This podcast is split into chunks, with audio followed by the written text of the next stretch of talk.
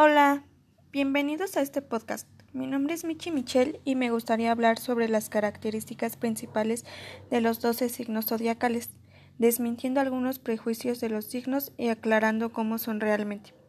Empecemos con Aries, que es el primer signo. Por ser el primero se asocia con ser un niño, por eso las personas que pertenecen a este signo son las más explosivas, infantiles, impulsivas y les gusta llamar la atención.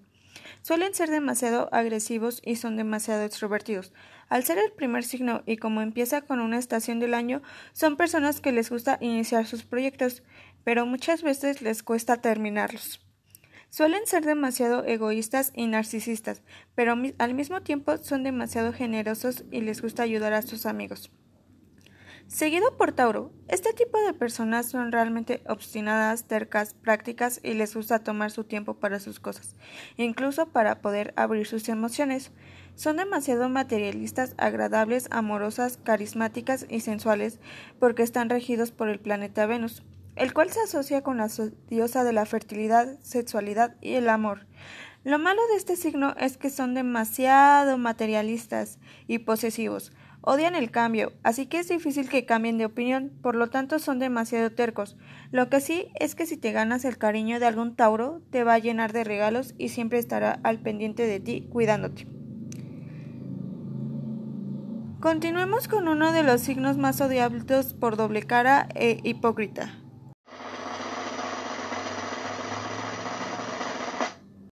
Géminis. Este signo es regido por Mercurio el planeta de la comunicación. Pertenece a los signos de aire y sus símbolos son los gemelos. Si unimos todo esto, queda a que son personas súper expresivas, los cuales tienen una dualidad súper notoria. Es decir, pueden ser tus mejores amigos, pero es mejor que no te metas con ellos porque se enojan feo. Son demasiado expresivos, sociales, alegres, originales, divertidos, inteligentes, racionales. Lo que sí tienen de malo es que son bastante superficiales, batallan mucho para conectar con sus sentimientos y en enfocarse en una sola cosa porque se suelen aburrir demasiado rápido y tienen muy muy mal carácter. La razón por la cual son odiados es porque según son hipócritas, pero nada de eso, lo que pasa es que saben adaptarse a cualquier situación o persona. Ahora vamos con los que pertenecen al signo de cáncer. Estas personas son bastante hogareñas, familiares y tranquilas. La empatía está con ellos al cien. Son demasiado emocionales y sentimentales. Siempre van a cuidar a sus familiares, amigos y personas cercanas. Tienen un sexto sentido muy bien desarrollado. Son muy intuitivos y perceptivos, al igual que sus hermanos de agua, Piscis y Escorpio. Lo único malo de ellos es que son demasiado manipuladores, conservan de más y no saben soltar. Seguimos con otro de los signos más criticados y odiados, los Leo, pero no todos son tan malos como lo pintan. De hecho, hay dos tipos de Leo, los que sí son súper egocéntricos, narcisistas, confían en sí mismos y los que se parecen un gatito en vez de un león. Es decir, son leales, buenos líderes, amorosos, compasivos, tiernos. Yo no sé por qué la gente los odia, son bien bonitas personas, les gusta lucirse, sí, pero creen que todo gira en torno a ellos porque son regidos por el Sol, es decir, los demás planetas giran alrededor del Sol. Por eso les gusta ser los protagonistas. Tienen demasiado talento, son unos seres brillantes de luz y más si tienen el cariño de alguno de ellos. Pero si los tienes enemigos, pobre de ti. Son bastante orgullosos, egocéntricos y odian ser ignorados. No les gusta reconocer sus fracasos y son cero tolerantes a la crítica o burla. Después tenemos a los Virgo. Estas personas son las más serviciales, honestas, pero a su vez perfeccionistas y criticonas, que conocerás en toda la vida. Son demasiado inteligentes, veloces, ágiles y con una gran percepción. También con una buena memoria llegan a ser muy amables y simpáticos, pero al mismo tiempo son demasiado fríos y reservados con sus sentimientos. Al igual que los Tauro y Capricornio, por ser signos de tierra, les gusta lo seguro, no corren riesgos, son demasiado conservadores y materialistas. Como lo mencioné al principio, son demasiado perfeccionistas y criticonas, así que puede que varias personas choquen con su forma de ser. Le siguen los Libra, el signo de la balanza, el cual se le atribuye muy bien. Siempre quieren ser justos, que haya un equilibrio entre todos y esto los vuelve demasiado indecisos. También están regidos por Venus y por esta razón siempre están en la búsqueda a la justicia. Nunca les va a gustar el conflicto y van a ser demasiado coquetos, pero eso sí, ellos nunca te van a juzgar porque son personas con mente muy abierta. A pesar de ser criticados por ser demasiado coquetos, a la hora del amor son personas demasiado románticas, tranquilas, amables y dulces. Su único defecto es que son demasiado indecisos, vanidosos y siempre van a querer todo a su manera, juzgando a los demás si no lo hacen como ellos lo dijeron. Después siguen los amores de mi vida y de muchas personas, los Escorpio. Estas personas son demasiado misteriosas, pasionales, solitarias, independientes y vengativas. Recuerdo que cuando empecé a estudiar sobre la astrología me costó mucho trabajo aceptar que eran un signo de agua.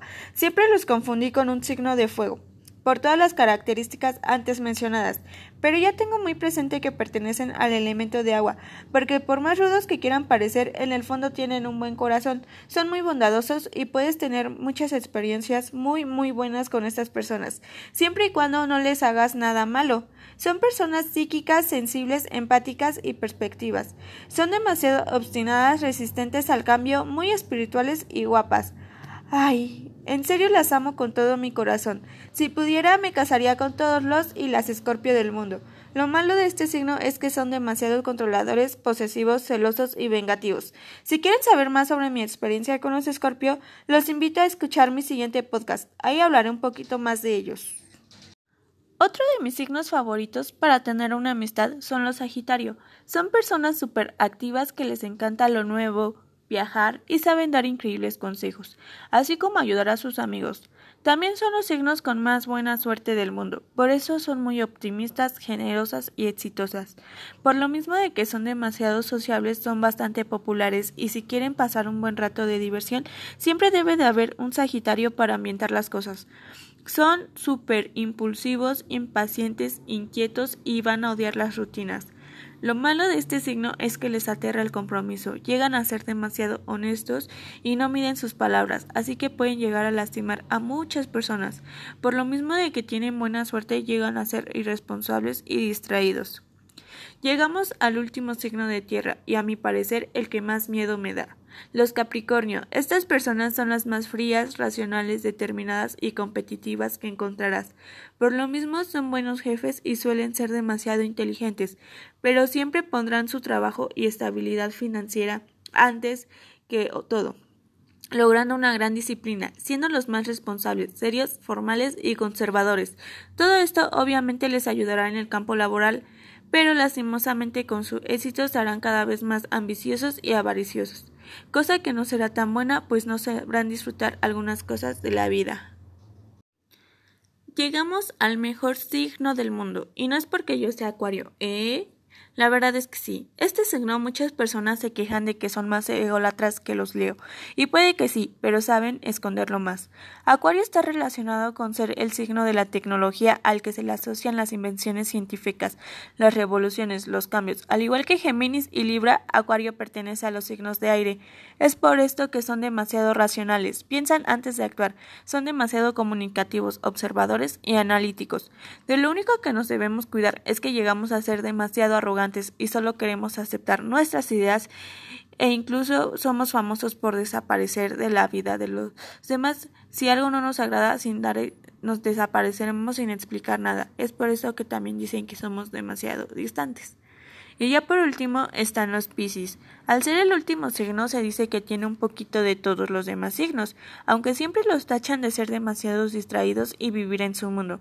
Esto es porque están regidos por Neptuno, así que siempre van a estar llenos de ilusiones y misterios.